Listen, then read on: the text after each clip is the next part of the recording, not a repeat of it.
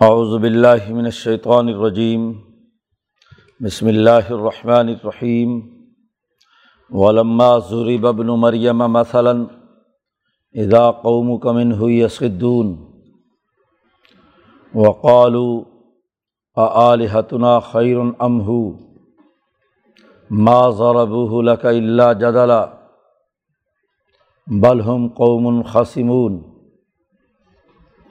ان ہوا اللہ عبد انعمنا علیہ وجعلناہ مثلا لبنی اسرائیل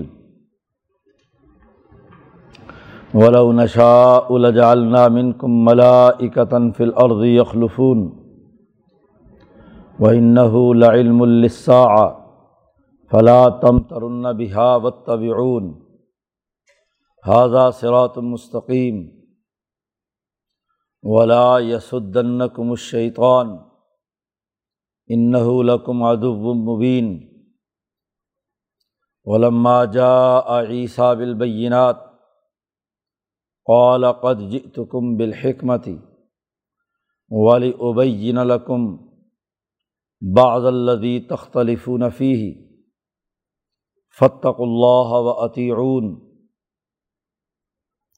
ان اللہ و ربی و ربکم فعبدو حاضہ سرات مستقیم۔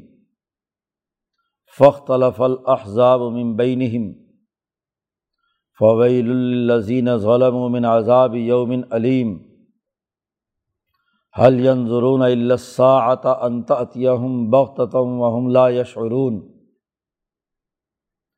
الاخلاء يومئذ بعضهم لبعض عدو۔ المطقین صدق اللہ العظیم یہ صورت ظخرف کا رقوع ہے۔ جیسا کہ اس صورت کے شروع میں ذکر کیا گیا تھا کہ یہ حوامیم میں چوتھی صورت ہے اور اس صورت میں معاشی حوالے سے سرمایہ پرستی اور دولت جمع کرنے کی ممانعت بیان کی گئی ہے۔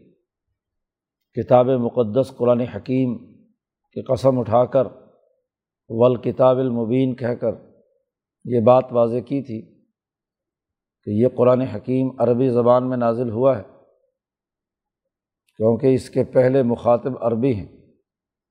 اور اس لیے یہ عربی زبان میں نازل ہوا ہے تاکہ تم عقل مند بنو۔ عقل و شعور کا تقاضا یہ ہے کہ انسان مالیاتی ڈسپلن قائم کرے، اجتماعیت کا حصہ دار بنے اور کتاب مقدس قرآن حکیم کی تعلیمات کی پیروی کرے۔ اس پر دلائل چل رہے تھے۔ گزشتہ رقوع میں موسا علیہ السلام کا تذکرہ تھا کہ کیسے ہم نے موسا علیہ السلام کو اس دور کے فرعون جو سرمایہ پرست اور مال و دولت جمع کرنے والا تھا اس کی طرف بھیجا تھا۔ اس نے جس طریقے سے مال و دولت جمع کی اور پھر موسا علیہ السلام پر تنقید کی کہ میرے پاس اتنا مال ہے، اتنی سیاسی، بڑی سیاسی طاقت ہے جبکہ موسا علیہ السلام اس کے خیال کے مطابق غلام قوم کے فرد ہیں، بنی اسرائیل میں سے ہیں۔ زبان میں لکنت کی وجہ سے صحیح طریقے سے بات نہیں کر سکتے۔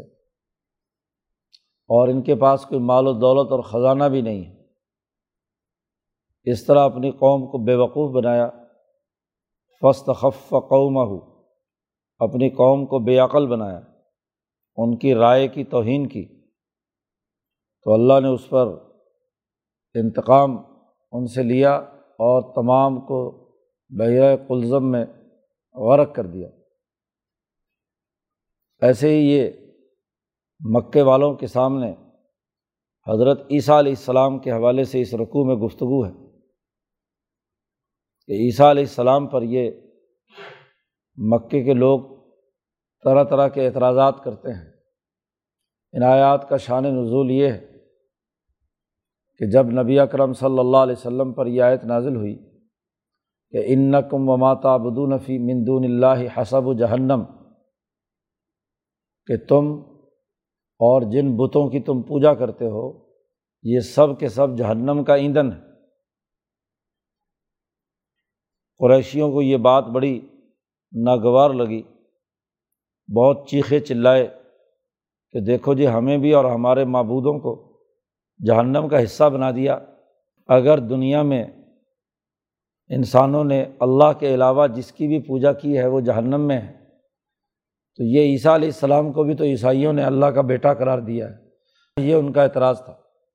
اسی کو قرآن حکیم نے یہاں بیان کیا ہے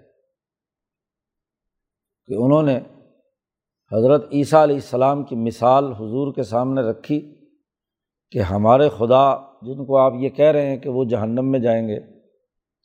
تو پھر اس کا مطلب تو یہ ہے کہ جنہیں تم رسول کہتے ہو عیسیٰ علیہ السلام، ان کی بھی لوگ پوجا کرتے ہیں تو وہ بھی جہنم میں جائیں گے۔ اور پھر کیا فرق ہے ہمارے خداؤں کے بارے میں اور عیسیٰ کے بارے میں؟ آلیاتنا خیر ام ہو؟ تو یہ اگلا سوال انہوں نے کر دیا۔ تو قرآن حکیم نے اس کا تذکرہ کیا ہے کہ یہ سرمایہ پرستی میں ڈوبے ہوئے لوگ ان کے دماغوں پر چربی چڑھی ہوئی ہے۔ دولت اور مال اکٹھا کرنے کی۔ تو اس طرح کی فضول اور لغ باتیں چھیڑتے ہیں۔ حالانکہ عیسیٰ علیہ السلام تو اللہ کے بندے ہیں۔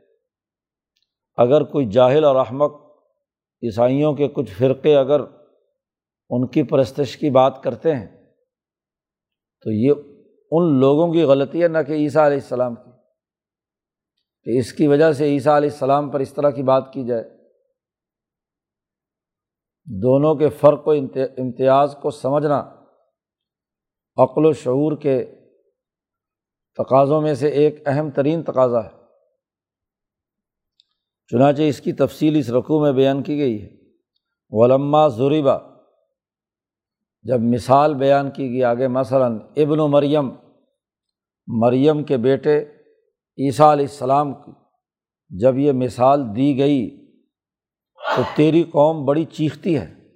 حضور صلی اللہ علیہ وسلم کو مخاطب کیا ہے ادا قوم کا من ہو یسدون۔ تبھی تیری قوم عیسیٰ علیہ السلام کے نام لینے پر بہت چیختی اور چلاتی ہے، شور شرابہ مچاتی ہے۔ اور یہ لوگ مکے والے کہتے ہیں، قالو آلیحتنا خیر ام ہو؟ کیا ہمارے خداؤں جن کو تم برا بھلا کہتے ہو، وہ بہتر نہیں ہے یا وہ عیسیٰ علیہ السلام جن کو تم اچھا کہتے ہو؟ تو تم عیسیٰ کو اچھا کہتے ہو، حالانکہ عیسیٰ کی بھی پوجا کی گئی۔ اور ہمارے خداؤں کو برا کہتے ہو۔ دونوں میں فرق کیا ہے؟ ہمارے خدا زیادہ بہتر ہے قرآن حکیم نے اس احمقانہ بات کا جواب دیتے ہوئے کہا ماں ذرابو لکا اللہ جدلا۔ یہ آپ کے سامنے سوائے جھگڑا کھڑا کرنے کے اور کوئی بات بیان نہیں کر رہے۔ حالانکہ انہیں بھی اچھی طرح معلوم ہے۔ کہ عیسیٰ علیہ السلام ایک نبی ہے اللہ کی طرف سے بھیجے ہوئے ہیں۔ کچھ جاہل احمق اگر انہیں اللہ کا بیٹا یا اللہ قرار دے کر ان کی پوجا کرتے ہیں، تو یہ لوگوں کا فعل ہے۔ اس لیے قرآن حکیم نے دوسری جگہ پورا ایک رکو نازل کیا کہ قیامت کے دن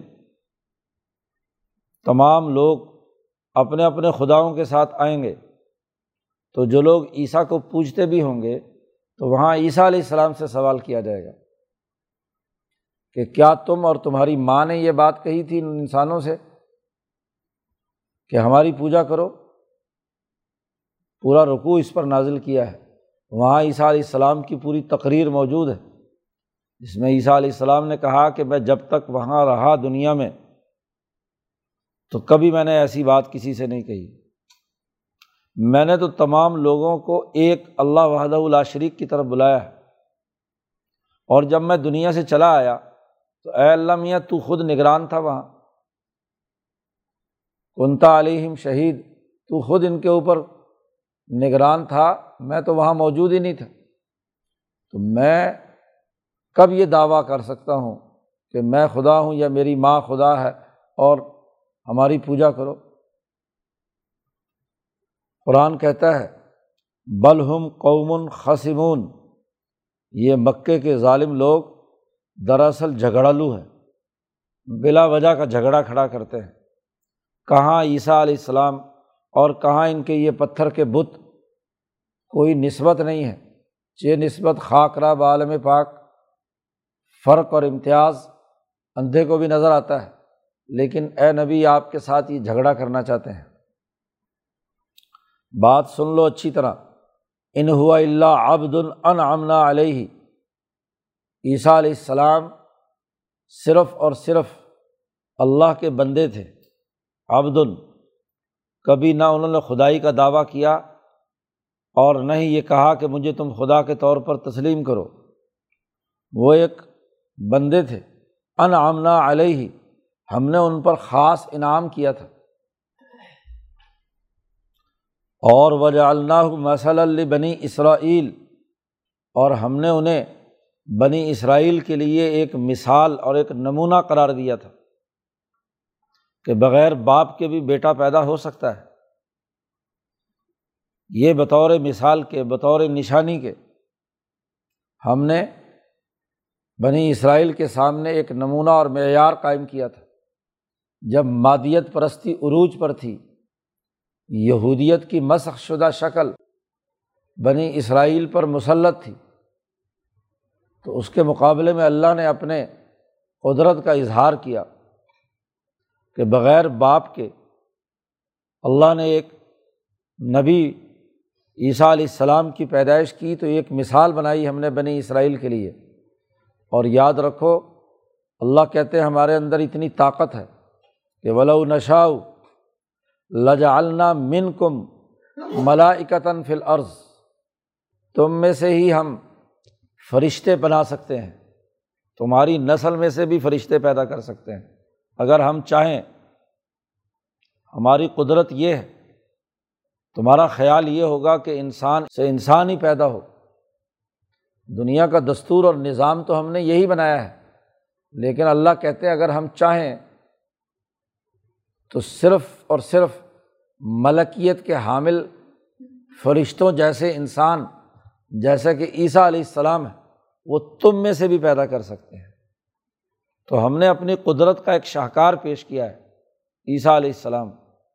نمونہ ہے وہ۔ ملائکتاً فل عرد یخلفون۔ تمہاری جگہ پر وہ فرشتے اس زمین پر خلیفہ بن کر رہے ہیں۔ اگر تم نے خلافت اور حکومت کی ان ذمہ داریوں کو درست تناظر میں نہیں سمجھا اور قرآن احکامات تسلیم کر کے اس کا نظام نہیں بنایا، تو ہم یہ کر سکتے ہیں کہ تمہاری جگہ فرشتے لے آئیں اور انہیں اپنا خلیفہ بنا لیں۔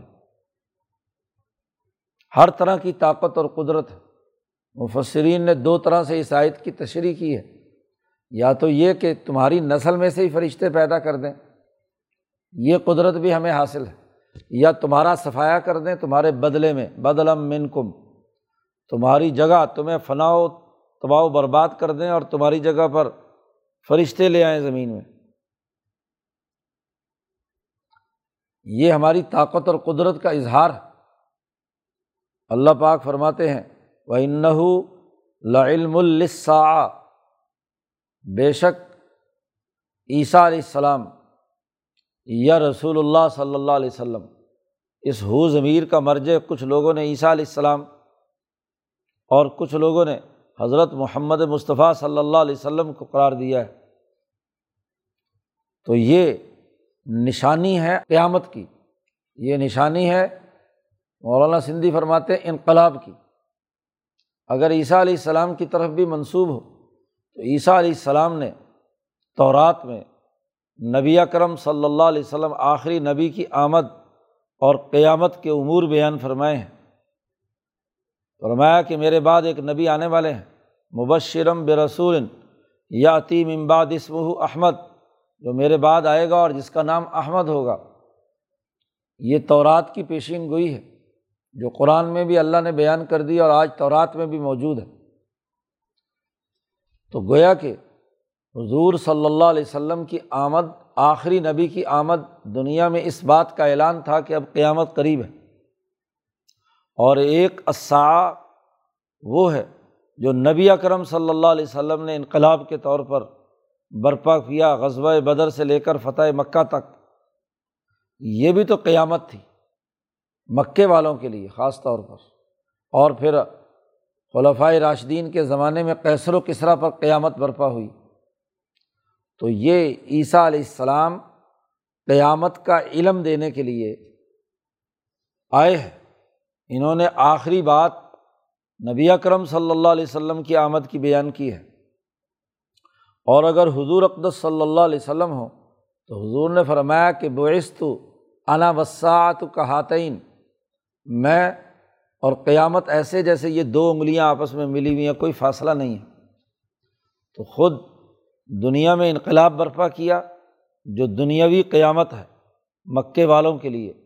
اور آپ صلی اللہ علیہ وسلم کے بعد کوئی نبی نے نہیں آنا اور پھر قیامت برپا ہونی ہے۔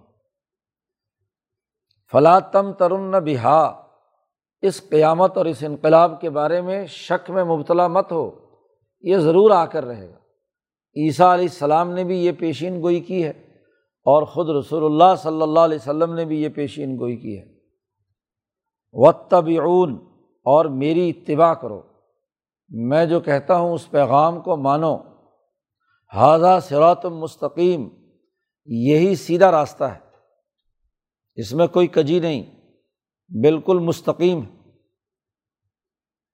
کوئی انحراف اس کے اندر نہیں پایا جاتا۔ یاد رکھو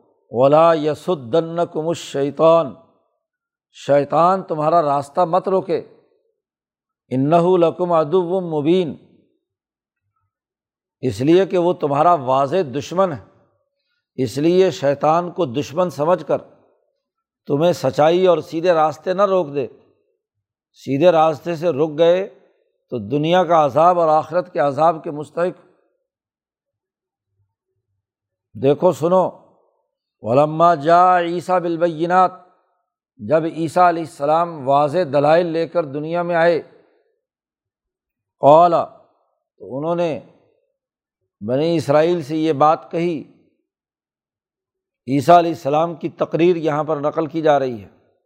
انہوں نے یہ بات واضح طور پر کہی کہ قد جم بالحکمتی میں تمہارے پاس حکمت آمیز سچی باتیں لے کر آیا ہوں۔ ان میں کسی قسم کی ملاوٹ نہیں ہے۔ یہ عقل و شعور پر مبنی حکمت عملی کی کسوٹی پر پورا اترنے والی باتیں ہیں۔ اس میں کوئی جھول نہیں، کوئی ابہام نہیں۔ اور میں تمہارے پاس اس لیے آیا ہوں کہ ولی ابین لکم، تاکہ میں تمہارے لیے بیان کر دوں۔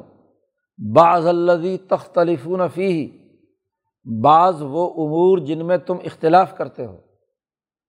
جن جن باتوں میں تمہارا اختلاف ہے، یہودیوں کی سرمایہ پرستی، یہودیوں کی غلط حرکات، آیات تورات کو چند ٹکوں کے عوض فروخت کر دینا، حق و باطل میں تلویز پیدا کر دینا، ظلم اور تکبر اختیار کرنا، انسانوں کو غربت میں دھکیلنا، ان کے مال و دولت پر قبضہ کرنا اس میں جو تم جھگڑ رہے ہو، تم نے جو طبقات بنا لیے ہیں، تم نے جو خرابیاں پیدا کی ہیں، میں اسے کھول کر بیان کرنے کے لیے آیا ہوں۔ اور وہی بات جو پیچھے رسول اللہ صلی اللہ علیہ وسلم نے بیان کی ہے، خود اللہ نے نفی کی ہے کہ رحمت ربی کا خیر و مما یجمعون، کہ تیرے رب کی رحمت بہتر ہے اس مال و دولت سے جو تم جمع کر رہے ہو۔ تو سرمایہ پرستی کے خلاف بڑی واضح گفتگو عیسیٰ علیہ السلام کی۔ آج بھی تورات میں موجود ہے۔ سود خوری بد دیانتی کم تولنے، کم ناپنے، مال و دولت کو جمع کرنے، ان تمام کی جتنی شدید مذمت عیسیٰ علیہ السلام نے کی ہے، کسی اور نے نہیں کی۔ اس لیے میں خوب کھول کر تمہارے سامنے بیان کروں، جن باتوں پہ تم نے اختلافات پیدا کر لیے۔ فتق اللہ اللہ سے ڈرو اور وہ عطیونی میری اطاعت کرو، میرے احکامات کو مانو۔ عیسیٰ علیہ السلام نے بھی یہی بات کہی ہے۔ ان اللہ و ربی و رب کم عیسیٰ علیہ السلام نے تقریر کرتے ہوئے یہ بات بھی فرمائی کہ بے شک اللہ ہی میرا رب بھی ہے اور وہ رب کم اور تمہارا رب بھی ہے۔ صرف اسی کی عبادت کرو فا بدو ہو ہادہ سرات مستقیم۔ یہ سیدھا راستہ ہے بالکل۔ اس میں کسی قسم کی کجی نہیں۔ جیسے نبی کرم صلی اللہ علیہ وسلم نے بات واضح کی تھی پیچھے اور فرمایا تھا حاضہ سرات مستقیم۔ وہی جملہ عیسیٰ علیہ السلام نے بھی دہرایا۔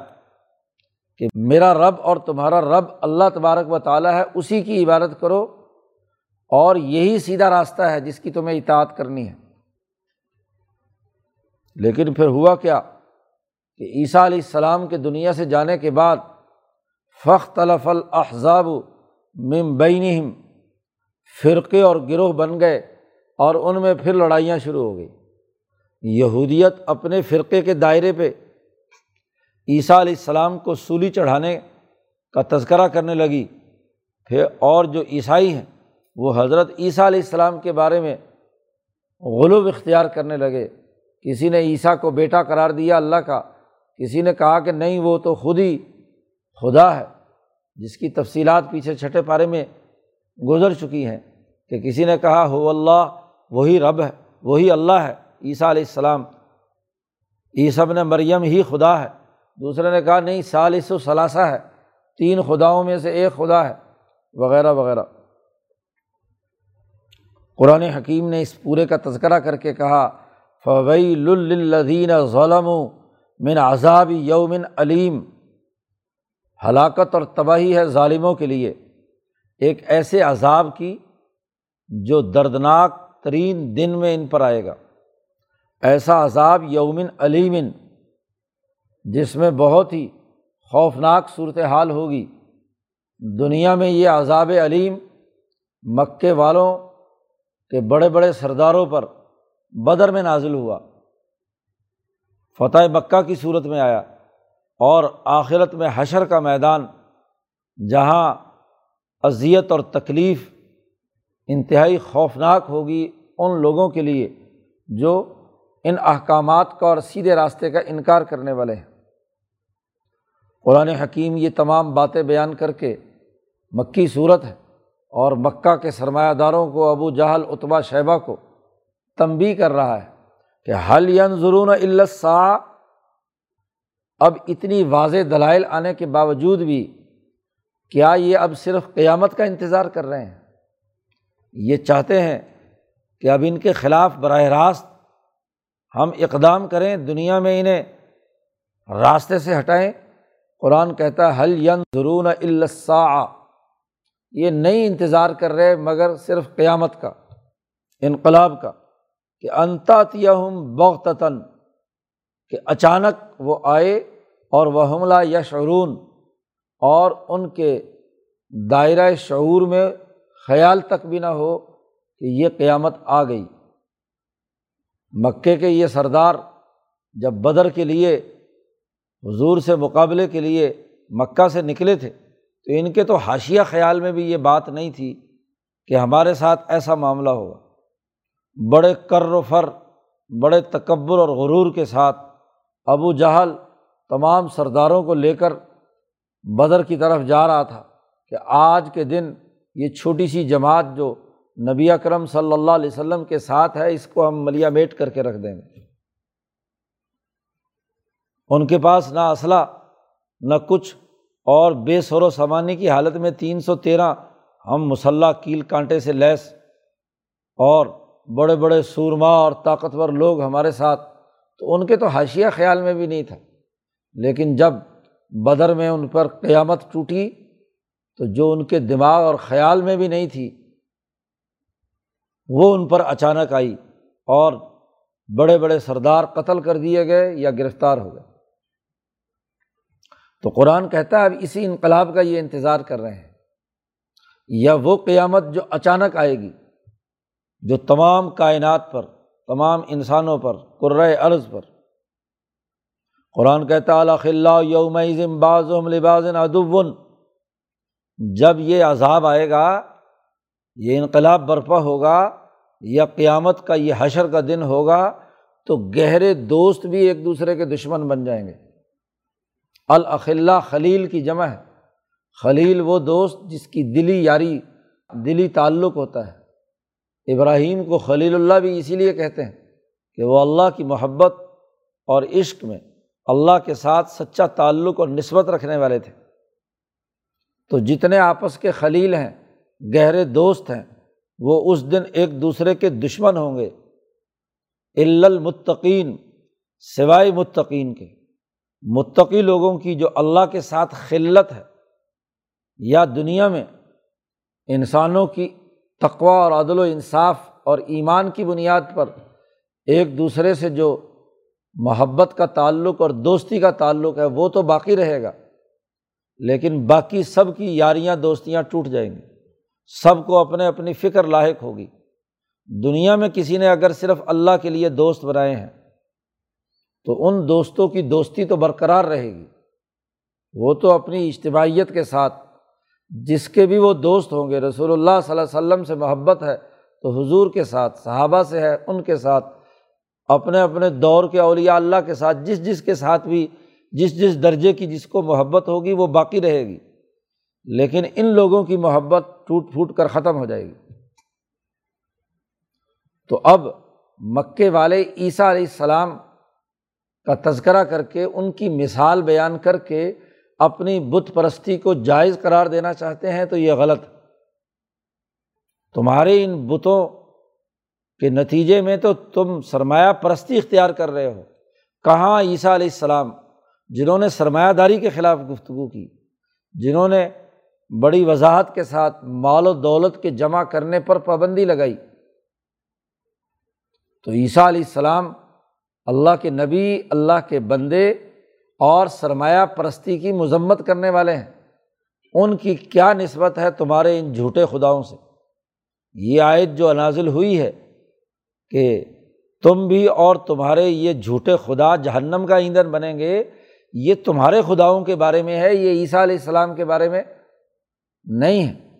فرق اور امتیاز سمجھو، عقل سے کام لو۔ اب اگر نہیں مانتے تو اب تم صرف قیامت کے منتظر ہو اور قیامت آیا چاہتی ہے۔ یہاں تک قرآن حکیم نے امبیا کے واقعات، ابراہیم علیہ السلام موسا علیہ السلام، عیسیٰ علیہ السلام کے تناظر میں گفتگو کی ہے اور اب آگے آخری رقوع ہے جو اس صورت کا، اس میں ان متقین کا تذکرہ کیا ہے۔ ان کے لیے کیا کیا انعامات ہیں، دنیا اور آخرت کی کامیابی کیسے حاصل ہوگی اس کی تفصیلات اگلے رقوع میں بیان کی گئی ہیں۔ اللہ تعالیٰ قرآن حکیم سمجھنے اور اس پر عمل کرنے کی توفیق عطا فرمائے۔ اللہ۔